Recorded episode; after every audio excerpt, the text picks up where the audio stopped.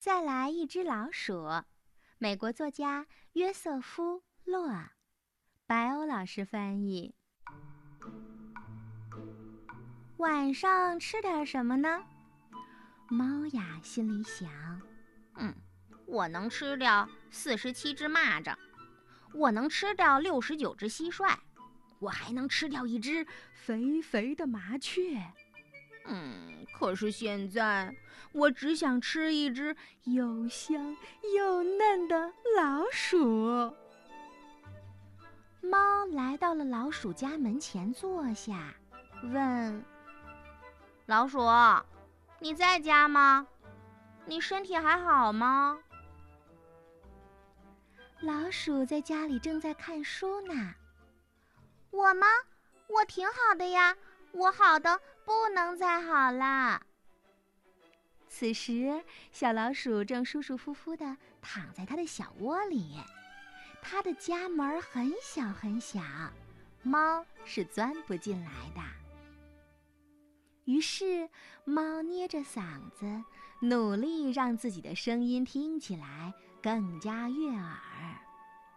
嗯，嘿，小老鼠，今天的天气真好，要是能跟好朋友一起吃晚餐就好了。我真希望你能和我一起吃晚餐。老鼠知道猫非常的狡猾，它知道猫的那些小花招，于是它想了想问：哦，是吗？那我能带个朋友一起去吗？哦，好的，好的，好的。难道还要再来一只小老鼠吗？猫激动地想着，忍不住地舔了舔胡须。当然可以啦，他说。晚上六点怎么样？老鼠说：好的，那就约六点吧。于是，在晚上的六点钟，老鼠准时来到了猫的家门口。噔噔噔，它开始敲门了。猫的肚子正饿得咕噜咕噜叫呢，它急忙说：请进，请进。可是，等它打开门才发现，老鼠的朋友并不是另外一只老鼠。哦，那是一只狗，狗呲着牙笑着，它有两只猫那么高。猫气坏了，不过它不敢让狗和老鼠看出来，于是就假装热情地招呼它们进了屋。桌子上呀，放着两块小小的奶酪。猫说：今天好热呀，哎呦，今天好热呀，这么热的天儿，我可吃不下东西，你们快吃吧。于是老鼠吃了一块奶酪，狗也吃了一块奶酪。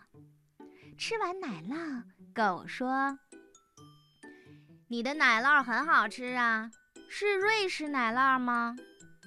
老鼠问：嗯，我觉得要不就是法国奶酪。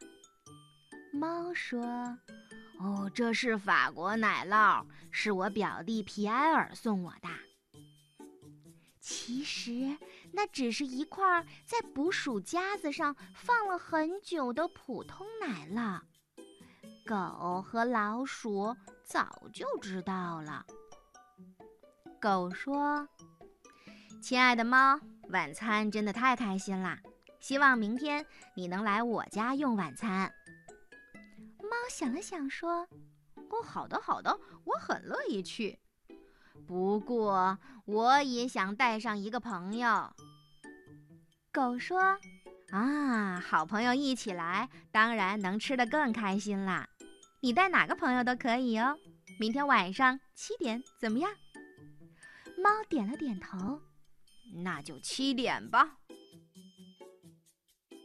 它咚咚咚敲着门，他的身边站着的是一匹狼，有两只狗那么大，有四只狗那么凶。狗说：“请进，请进。”猫看了看狼，小声说：“哎，狗归你，老鼠归我，怎么样？”狼没有说话，他撇了撇嘴，露出了一个令人毛骨悚然的坏笑。两排锋利的牙齿在闪闪发亮，猫和狼都忍不住地舔了舔胡须。可是，当门一打开，猫和狼惊恐地发现，狗的身边坐着一条鳄鱼。鳄鱼微笑地看着猫和狼，长满尖牙的大嘴正在慢慢地一张一合。猫和狼紧张地盯着鳄鱼的大嘴。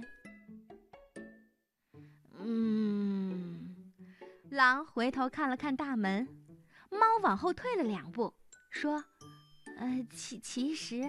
我们就是来问问，能不能换个时间，因为今天我和狼都有点不太舒服。哦，那太遗憾了。狗说：“我本来还想让你们尝尝法国布里奶酪呢，真的是法国布里奶酪哦。”哦，下次吧，下次吧。猫咕哝着和狼一起退到了门外。猫想了想，又回过头对鳄鱼说：“您好，明天晚上我有一个远房亲戚来和我一起吃晚餐，我想介绍你们认识，你可以来吗？带上你的朋友。”狗说：“非常乐意。”不过鳄鱼去不了，它今天晚上得回家，也许老鼠能和我一起去，可以吗？哦，当然可以，可以的。猫强忍着笑，憋红了脸说：“八点钟，八点钟，我在家里等你们。”于是，在第二天的晚上八点，老鼠和狗一起来到了猫的门口。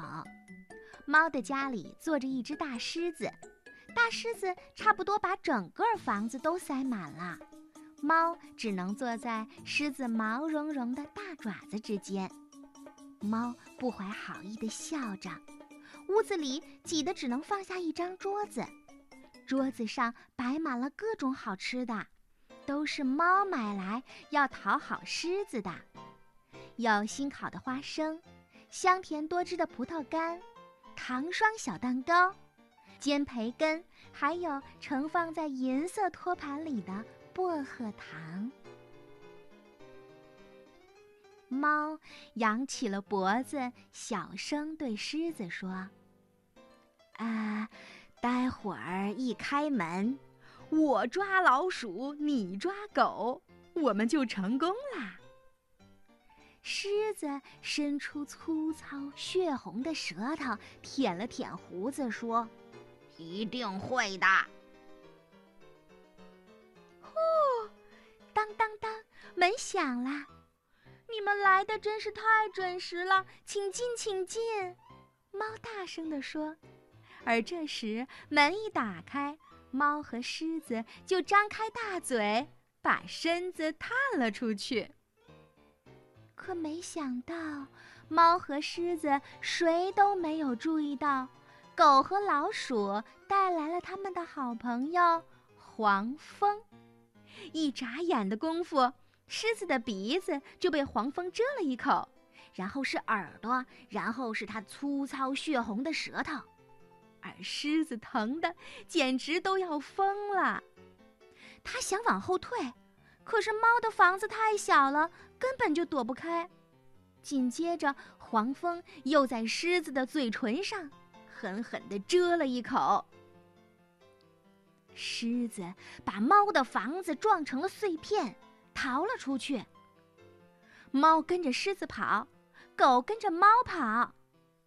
猫的房子塌了，可桌子还好好的待在原地。而这时，所有好吃的东西也都原封不动地摆在桌子上呢。老鼠对黄蜂说：“我的好朋友，尽情享用吧！来，来点蛋糕，还有薄荷糖。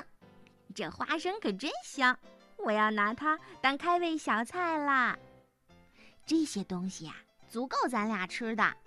如果猫侥幸逃掉了，那狗也可以回来和咱们一起大吃一顿。如果猫真的逃掉了，你放心，它肯定呀，再也不会来打扰老鼠啦。是啊，一只也没有啦。”